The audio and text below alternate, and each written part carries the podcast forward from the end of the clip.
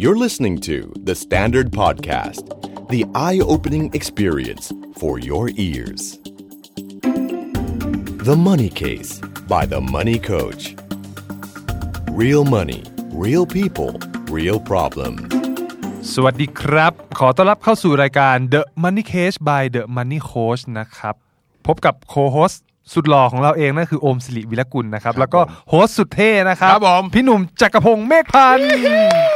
เมื่อกี้พูดจะชมตัวเองทำไม ยังงงมันอวยตัวเองก่อน ครับ พี่หนุ่มวัน ครับผ นี้ ม วันศุกร์ วันนี้วันศุกร์นะครับ ครับ วันศุกร์เรามาเปิดซองกัน ครับเป็นช่วงน้าโค้ดพี่หนุ่ม เปิดซองนะครับเดี๋ยวนี้เนี่ยอยากจะบอกว่าเด็กๆชอบเขียนข้อความหลังไมค์มาเริ่มเรียกน้าแล้ว ครับ เริ่มเรียกน้าแล้ว ตอนแรกเราก็จะโกรธมัน แต่พอเข้าไปดูปุ๊บอ๋อมันยังเรียนอยู่ เออ นะเราก็น่าจะรุ่นพ่อรุ่นแม่เขา ครับ ใช่ไหมครับ แต่ถ้ามา3ามสองเรียกน้าอย่างเงี้ยนะครับ อ่า อืม มันตั้งหงิดตั้งหงิดนะ ไม่ได้เลยไม่ได้เลย ม่ นะครับ ไม่ได้ เรียกพี่ได้ ไหมนะครับ ดีกว่าครับ นะครับ พี่ ครับผมวันนี้มีคำถามเรื่องการเงินอะไรบ้างครับ แนวไหนแนวไหนเศร้า หรือว่าแนวแบบสับสนนะครับ เป็นแนว general ครับ ครับผม ทั่วไปทั่วไป ครับผม แต่ว่าข้อดีคือเป็นเรื่องของเกี่ยวกับการถามการออมเงิน โอ้ เอออ่ ่า เราไม่ดูไม่ทุกข์เกินไป ครับ ไม่ทุกข์ ะ เกินไปมาสบายสบายๆ ครับผม ครับ ก็เป็นน้องคนหนึงนะครับ ส่งมาคำถามว่าเอ่อโค้ชครับ ครับ ผมขอคำปรึกษาหน่อย ผมมีเงินออมนะครับ แล้วก็ตอนนี้มีวินัยการออมเป็นอย่างดี นั่นชมตัวเองด้วยนะนั่นนะ ตัวเอง ด้วย แล้วบอกว่าออมทุกเดือนเดือนละเท่าๆกันด้วยแน่ โอ้ เหมือนมี DCA ในการออม ครับผม ครับ อันนี้อันนี้ถือว่ามีวินัยนะได้ของเท่าๆกันทุกเดือน ใช่ เออ ใช่ใช่ครับเออแต่เขาบอกว่าพอออมเนี่ยเดือนละเท่าๆกัน แต่ว่าประเด็นคือมีมีมีเงินออมแค่กองเดียว ครับผม เขาเลยกลัวว่าถ้าวันหน้าวันหนึ่งเนี่ยเกิดอุบัติเหตุหรือเจ็บป่วย ไม่ว่าจะเป็นตัวเองหรือครอบครัวเนี่ย เงินมันจะ อืม ไม่พอหรืออะไรอย่างเงี้ยครับ ครับผม เขาก็เลยถามว่าอยากจะจัดการกับปัญหาเงินออมหนึ่งก้อนตรงเนี้ยยังไงดี ครับผม เออซึ่งปัจจุบันเนี่ยน้องคนเนี้ยครับที่บอกว่าเป็นแฟนคลับมันนี่โค้ชเนี่ย ครับ เขาบอกเป็นมาเกือบ 2 ปีแล้ว โอ้สองปี แต่เพิ่ง ราราไป เพิ่ง ว่า ฟัง เขา EP แรก เอ๊ยยังไงวะสถานการณ์ ใช่ ดูย้อนแย้ง ครับแล้วก็ปัจจุบันอายุ 24 ปีครับ เอ้ย ก็เลยอยากจะมาถามพี่หนุ่มว่าเขาควรจะจัดการกับ อืม ปัญหานี้ยังไงดี ครับ ครับ จริงๆมันคล้ายๆทุกคนเลยเนาะเวลาเก็บเงินได้เนาะ ครับ เออแต่ว่าเงินเก็บเงินได้เหมือนกันเนี่ย คนเราก็มีเรื่องที่เราอะไรกังวลนะหรือคอนเซิร์นไม่เหมือนกันพูดภาษาอังกฤษซะหน่อยดูเท่ดีคือคอนเซิร์นไม่เหมือนกันหรอกนะครับ ครับ แต่เท่าที่อ่านนี่น้องเขาเป็นคนที่ดูแลตัวเองได้ดีเน อืมอะแล้วก็มองเรื่องครอบครัวด้วยเนอะกลัวห่วงเรื่องเจ็บป่วยอะไร อ่า ต่างๆเนาะ ครับ นะครับ อันนี้อยากให้ประเมินอย่างนี้มากกว่าเพราะว่าเราเองก็ไม่รู้ว่าเงินที่เก็บเนี่ย มันมีอยู่กี่บาทมีอ ครั ยู่ บ เท่าไหร่ยังไงเนาะ ครับ แต่ว่าเอาเป็นไกด์ไลน์แล้วกัน อืม นะครับคือลักษณะของการเก็บเงินไว้ในที่เดียวเนี่ยจริงๆอ่ะพี่พูดบอกบอกมาหลายที่แล้วว่ามันไม่ถูกต้อง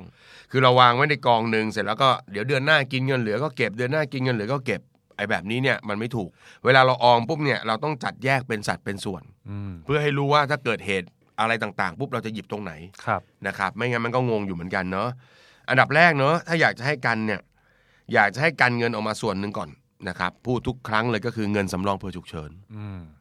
เราไม่รู้ว่าจะโชคร้ายโดนอะไรบ้างในวันข้างหน้า ครับ นะครับโดยเฉพาะเรื่องของการขาดหายไปของรายได้นะครับซึ่งโอ้โหปัจจุบันต้องบอกว่าความเสี่ยงในการตกงานมันง่ายขึ้น นะ สูงมากพี่ อ่านะตอนนี้ทุกคนเกาะกันเหนียวเหนียวๆหน่อยเพราะฉะนั้นเนี่ยถ้าเงินก้อนหนึ่งที่เรามีเนี่ยการแยกออกมาก่อนเลยนะครับเป็นสำรองเผื่อฉุกเฉินสักประมาณ 6 เดือน ครับ นะครับรายจ่ายเราเท่าไหร่ล่ะ อ่าน นะครับสมมติรายจ่ายเรา 20,000คูณ6ก็แสนสอง สอง ก็กันเงินก้อนนี้ไว้ อ่า เกิดตกงานก็มีเงินเอาไว้ตั้งหลักตั้งตัวสัก 6 เดือน ครับ สมองก็แล่นถูกไหม อืม ไม่เหมือนกับว่าแหม่เงินไม่มีต้องกินข้าวทุกวัน แต่เงินไม่มี ครับ มันก็เครียดนะครับ อืม จะคิดสร้างสารรค์อะไรก็ไม่ได้ ครับ เกิดมีความจำเป็นคนที่บ้านจำเป็นต้องใช้เงินอะไรต่าง เออ ๆ ก็ดึงจากตรงนี้ อืม นะ อันนี้ก็กันไว้ส่วนหนึ่ง ครับ นะครับ ส่วนที่สองถ้าเป็นไปได้เนี่ยถ้าเราไปห่วงเรื่องของการเจ็บป่วยของตัวเองแล้วคนในครอบครัว อันนี้มันต้องประเมินแบบตามความเสี่ยงแต่ละคนด้วย อืม นะถ้าเรากลัวอ่ะเราเรากลับมาที่ตัวเรา ตัวเราอาจจะยังอายุน้อยครับเพิ่ง 24 ครับ เพราะฉะนั้นความเสี่ยงในกรณีที่แบบจะเจ็บป่วยหนักๆเนาะถึงขั้นเป็นโรคร้ายแรงอะไรเงี้ยอาจจะไม่มี อืม แต่เราอาจจะเป็นคนทำงานที่หาเงินเลี้ยงครอบครัว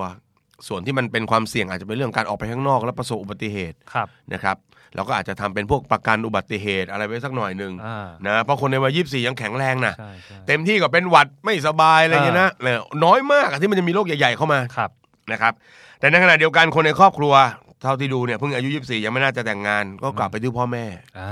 ก ลับกลายเป็นพ่อแม่เราซะอีก ครับ ที่อาจจะมีความเสี่ยงกับการเจ็บป่วยโรคใหญ่ อืม ๆ แหน่ก็ต้องกลับไปย้อนดูว่าคุณพ่อคุณแม่มีสิทธิ์อะไรที่มีอยู่ในปัจจุบันไหม ครับ ถ้าเป็นข้าราชการอยู่แล้วอ่ะเราก็เบาใจ อ่า เราก็จะเอาเงินจัดสรรไปทำอย่างอื่น ครับ ใช่ไหมเออ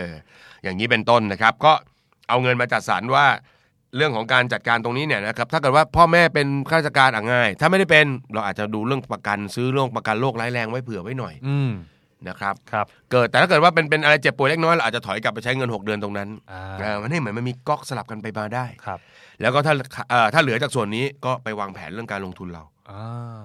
โอเค นะวางแผนการลงทุนของเราว่าเออเราจะเอาไปลงทุนยังไงให้มันต่อยอดแล้วก็งอกเงย อืม หัวใจสำคัญก็คือ อย่าไปวางมั่ว ครับ เราต้องศึกษาก่อน อืม นะถ้ายังไม่รู้เรื่องยังลงทุนอะไรไม่เป็น ก็เอาเงินไปวางไว้สักที่หนึ่งก่อน แต่แยกจากบัญชีสำรองตรงนั้นนะคือเงินเนี่ยสุดท้ายแล้วเนี่ยถ้ามันเป็นสัตว์เป็นส่วน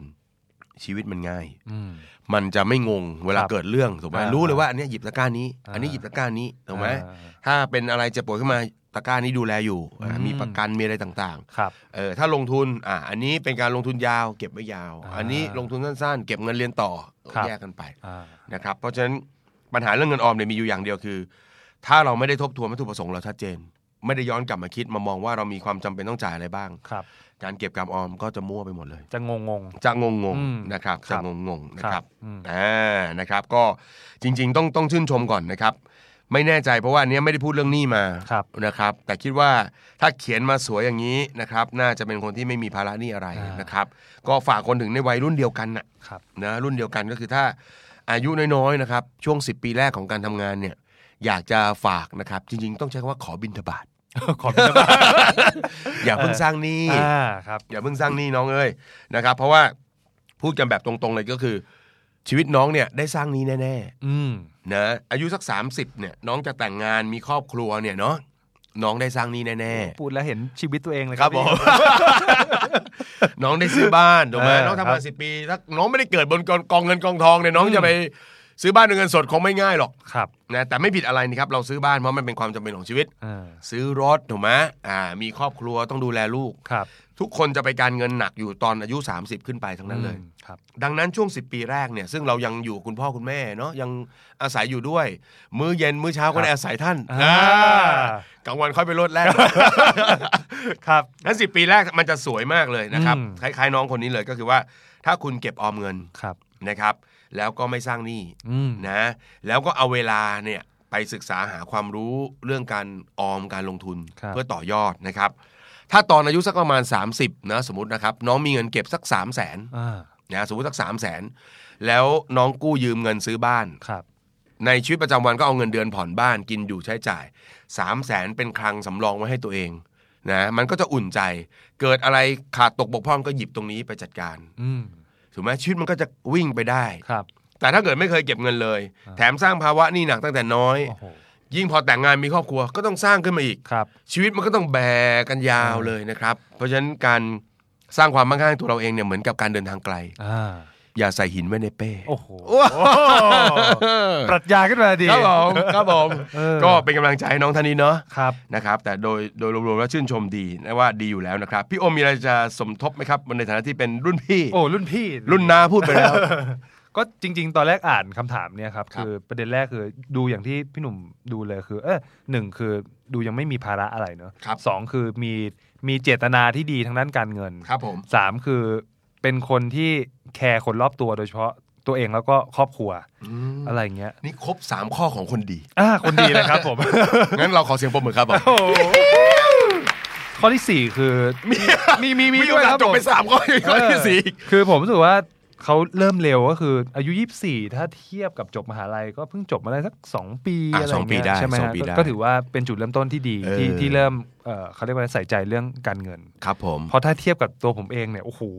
กว่าจะ ใช่ไหม มาใส่ใจนี่ผมต้องรอ turning point เออจุดเปลี่ยนสำคัญ ใช่ ของชีวิต ใช่อย่างเช่นแบบ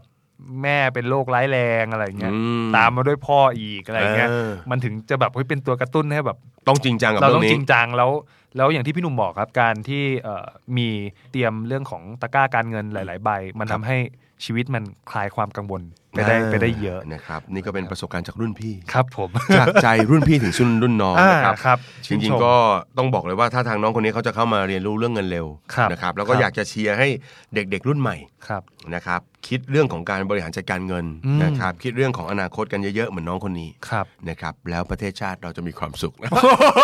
ช่วงนี้เราเข้ากระแสการเมืองนะครับ เข้ากระแสการเมืองนะ เราต้องพูดถึงประเทศชาติเป็นสำคัญนะครับ ค ก็ รับผม สำหรับใครที่มีคำถามนะครับ ก็อย่ากังวลใจนะครับ อ่า ที่จะส่งมาปรึกษานะครับในรายการ The Money Case by The Money Coach นะครับ ครับ แล้วก็ติดตามรายการเราเป็นประจำ ครับ นะครับรับประกันครับว่ามีคำถามดีๆคำถามที่เป็นประโยชน์ ครับ คำถามที่สอนใจ ครับ นะครับ อ่า ขอได้ความขอบคุณจากเดอะสแตนดาร์ด โอ้โห สวัสดีครับผม สวัสดีครับ ติดตามทุกรายการของ The Standard Podcast ทาง Spotify, YouTube และทุกที่ที่คุณฟัง podcast ได้แล้ววันนี้ The Standard Podcast Eye Opening for Your Ears